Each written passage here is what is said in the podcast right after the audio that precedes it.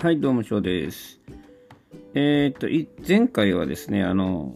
カスタマーサポートに関しての話をして、まあ、どんな KPI がね、うん、定められているのかみたいなことを話したんで、まあ、で自分がね、そのカスタマーサポートでやってた時に、どんなことをしてきたのかとかね、いうことを話したんですけど、で、その、まあ、テクニカルサポートっていうのを、えー、以降、ずっとセールスかマーケティングっていうね、セールスとマーケティングっていう業界は様々なんですけど、でもファンクション的なセールスマーケティングというところに、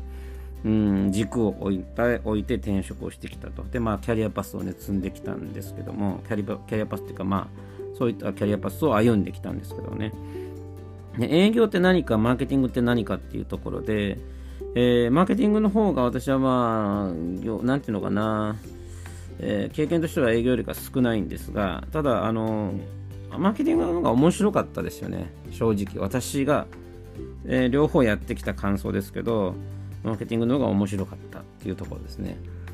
で、なのでちょっとマーケティングについてね、話しておこうかなと思うんですけど、まあでもマーケティングって何って聞かれたとき、皆さん何て答えますかね。どんな、要するにどういうのをすることがマーケティングなのっていうふうに質問されたら、皆さんそれぞれいろんな回答を持ってると思うんですよね。おそらく。で、それはなぜかというと、マーケティングにはいろんな種類があるからなんですよね。はい。で、ウィキペディアで見てみると、マーケティングの定義をここでは、あの、うん、例えば価値あるプロダクトを提供するための活動仕組みですよというふうに書いてあります。でもこれだけだとね、何のこっちゃっていう思うこと、例えば何っていうのはやっぱ知りたいですよね。ただ、この中のこの説明で一つ、あのー、あれですね、えー、そうってそうだねと思うのは仕組みです、仕組み。仕組みと活動のことをマーケティングって言うんですよね。で、まずマーケティングっていうのは、えっと、セールスと、会社っていうのはセールスとマーケティングっていうのがあります。でこの2つは相対するものなんですよ。セールスっていうのは、物を売ってお金を持って、会社に持ってくるのがセールスの仕事ですね。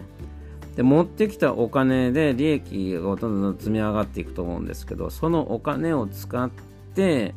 え売れる仕組みとか、まあ、売れる仕組みを作ることなんですよね。あるいは、えっと、ニーズを作り上げていくこととかね。売れる売れ消費者が買いたいと思うようなニーズが今存在してたらそれに集中してえー、売っていくっていう仕組みを作ることなんですけどそういうニーズがない場合は作り上げていくっていう、うん、そういう仕事でもあると思いますね。なので、ま、仕組み作りだと思いますマーケティングって。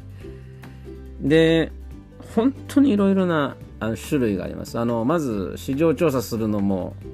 マーケティングだし商品開発もマーケティングだし反則活動もマーケティングだしそれからあと何でしょうかね。通に広告ありますよね。広告マーケティングになりますし、うん、例えばね、あと、ミュージシャンありますよね。ミュージシャンね。ミュージシャンのライブのツアーっていうのは、えっ、ー、と、マーケティング活動ですよね。で、商品が CD ですね。でその商品の CD を売るために、ライブ活動して認知を高めていくと。うん。で実際にあの体験っていうのをしてもらうわけですよね。そのミュージシャンとの一緒の体験をしてもらう場それがライブですよね。それがマーケティングになりますよね。だからマーケティングっていうのはそのその会社が売っている商品とかブランドを消費者やそのカスタマーに当たる人たちにこう体験させるための仕組み。体験したことで体験した人が買いたいと思うわけですよ。そうすると、えそういうニーズが出てきたっていうかね、そういうあのインサイトが生まれたって言ったら、えっと、どこで買えばいいのって話になると思うんですよね。そこで営業が出てきますよと。で、営業はそういうふうなインサイトが出てきた人たちをより、えー、トランザクションっていうかね、もうお金を払うというところまでいかに持っていくかっていうのが営業の仕事になりますね。なのでその時には定価をいくらになりますってただ言うだけの人もいれば、えー、ちょっとお安くしますよって売る人もいるし、えー、例えば、えーと、こういうようなものを抱き合わせたら、えー、通常よりも何パーセント安く、えー、提供することができますとかね。いろんなねことを考えながら、えー、オファーをしていくと、うん、いうのが、えーと、営業になりますよね。なのであのマーケティングっていうのは、まあ、そういった仕組み、えをまあ作っていくと、まあ、仕組みとかで売れる売れるところはどこだろうって見つける見つけるところからでターゲットが定まったらその人たちが買うためにはどういった仕組みがあれば買うかなとかね、うん、でそういうのを考えていくのがマーケティングの仕事だと思います。でそれにはすごくお金がかかりますんでえっ、ー、とうんよくねあの会社社内では営業の部営業部長とマーケ部長がねえー、仲が悪かったりしますよ。えー、うちらがね、散々お金を、えー、持ってきてるのに、なんこんなくだらない施策に使いやがってってやっぱ思う、えー、人もいたりしますね。なので、相反する部署であることはよくあるかなというふうに思いますけども、あのただそれがね、あの、マーケティングという仕事でもあって、で、まあ、結構お金を使う部署でもあると思うんですよ。はい。で、まあ、あとは、お金を使う部署って、一概にね、言えないですけど、まあ、IT 関係も意外とお金使うんじゃないでしょうかね。インフラ設備なんで。あのー、例えば、うん、で、会社がオフィスを、オフィスを引っ越しするってなると、やっぱそこの IT の設備を整えなきゃいけませんよね。だからそうするとその IT には一時期お金かかります。まあアウトソースする人もいるでしょうし、まあ内内製化したチームでやる人もいるでしょうし、まあやる会社もあるでしょうしと。であとは、もういっそのことをそういう、うん、IT, IT の部門に関しては、えっ、ー、と、長である人だけを雇って、あとは全部アウトソースするというようなね、えー、年間契約みたいなのを、えー、することも多いと思うんですよね。外資系の場合とかだね。そういった時に、えー、ある一定のインフラの費用がかかりますよね。はい。で、あとはコンピューターを何年かに1回、えー、と、リフレッシュしますと。そうするとその購買っていうかね、プロキュアメントの価格がかかったりしますよと。なので、まあ、IT に関してはなければいけないものっていうのが一つあるので、えー、まだままとまったお金かかるかなというふうな感じはしますね。まあ、ただあの IT とマーケティングで多くお金をかかるって言ったとしても、えー、マーケティングの時っていうマーケティングっていうのは、えーえっと、なんていうのかな IT のインフラの場合っていうのは必ずなければ困り困るものですよね。だけど、えっ、ー、と、マーケティングっていうのは必ずなきゃいけないものってわけでもないんですよ。うん。で、例えば反反則活動ね。えー、例えば、えー、セール、えーとまあ、セールスプロモーションだったりと、普通にね、安く、安売り、まあ、ちょっとセールをするっていうのも反則活動だし、なんかキャンペーンに応募してくれたらこういうの当たりますよとかっていうのも、あの、マーケの仕事だし、反則活動だし、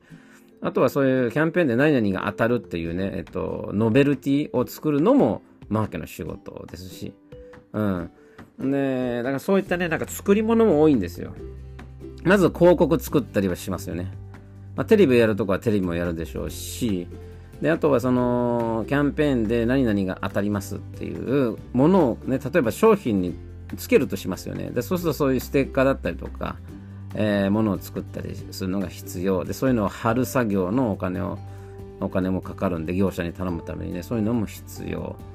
で、えっと、何々が当たるっていう、その反則、えっと、ノベルティを作るっていうのにも、もう、もう、お金がかかりますと。いろんなところにお金がかかるんですけど、それが直接売り上げに本当に結びつくのかっていうと、あのー、これは仮説でしか、ね、計算ができないわけですよ。例えば、ね、そそういうキャンペーンを、えーと、何万、何十万、何百万っていう商品に貼りますと、そうすると、いくら売れる、仮説ではいくら売れる予定なので、いくらの売り上げが上がりますよという、まあ、過程をね、えー、作り上げて、えー、お金を使って実際にやりますよと。でそうすると、まあ、あの、お客様あってのことなんでね、コンシューマーの反応によるんで、それがまあ上振れしたり下振れしたりしますよという感じになります。一方で、あの、B2B っていうのは、比較的契約系が多いんですよね。年間契約系が多い。だから、あの、比較的安定すると思うんですよね。ね、あの、月額月に入るあの売上としては、比較的安定するものあるかなとは思いますよね。はい。なので、えーまあ、そういうことを考えると、うん、今週、えっと、B2B に対しては、まあ、すごく大きなお金は動くんです。動く動いて、え、ー、と、安定はしますよと。うん。あの、例えば1月が、えー、1月100万売れたけど、じゃあ 1, 1月の、1月100万入ったけど、2月にはほぼほぼゼロだとかそういうことはないわけですよね。100万あるんだったら、大体 B2B の場合って、月額いっていくらっていうので、年間で契約したりすると思うんですよね。なので、毎月100万なら100万入ってきたりってことをしてますね。コンシューマーを対象にして、コンシューマー、消費者を対象にしてると、もう本当にバラバラです。なので予測が非常に難しいと思いますね、コンシューマーっていうのはね。だからコンシューマーの、えっとまあ、マーケ、その業界に携わる人っていうのは、あの、なんだ売上予測、あの、まあ、発注しなきゃいけないと思うんですよね。商品をね。その売上予測がね、毎回なんか全然うまく当てれないなっていう苦労されてる方多いと思うんですよね。もう自社の自社でやってる場合。なんかどっかアウトソースでプロに任せてるとか、なんかまあ例えば大企業だったりすると、ある程度その、えっと、大きくぶれない、えー、いい、なんていうのかな、発注予測のやり方とかがあるかもしれないんですけど、え中小企業っていうね、えー、例えばそういう、例えば社員50名ぐらいの会社っていうのは、本当にこの販売予測っていうか、あの、できる人がほぼほぼいないです。うん。だから、まあ、それはね、人がやっても無理なんですけど、そもそもシステムがないんですよ。